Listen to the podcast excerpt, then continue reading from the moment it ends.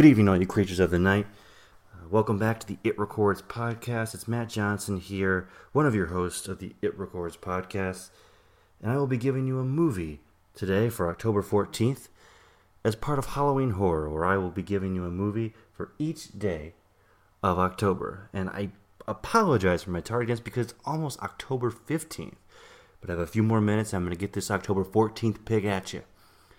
As a matter of fact, it would it would be better if it was October 13th and if October 13th had actually fallen on a Friday because today I will be choosing the 1980 slasher classic Friday the 13th, the original film directed by Sean S. Cunningham.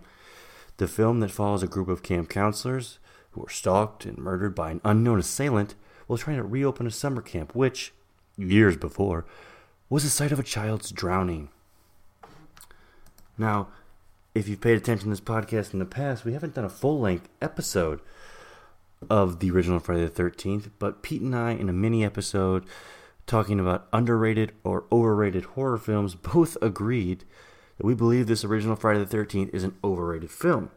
That's not to say it doesn't hold a place in the horror genre. We do believe it does, and especially with Jason being an iconic horror villain, uh, the series itself just being one of one of the most successful or the most recognized slasher series. This film spawned several sequels, including Jason X, which killed the franchise.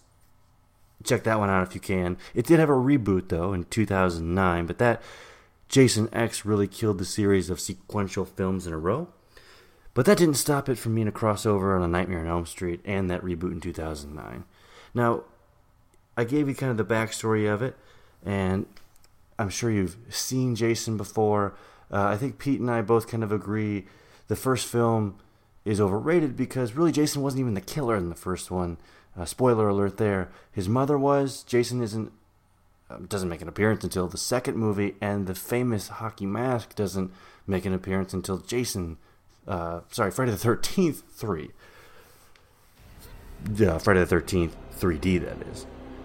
So, this film holds a place in the horror genre, and as I mentioned yesterday with Night of the Living Dead, with that being a really good Halloween film to watch with friends, this one falls in the same suit. And really, when I say that, I mean this series. I think if you sat down and watched the Friday the 13th series, one, two, three, it would be, you could even just put it on the background. It, it's a fun uh, series, even though they get crazier as they go on it's an entertaining Halloween night series. But today I'm recommending Friday the 13th, and I will be back at you tomorrow for October 15th with my Halloween horror pick.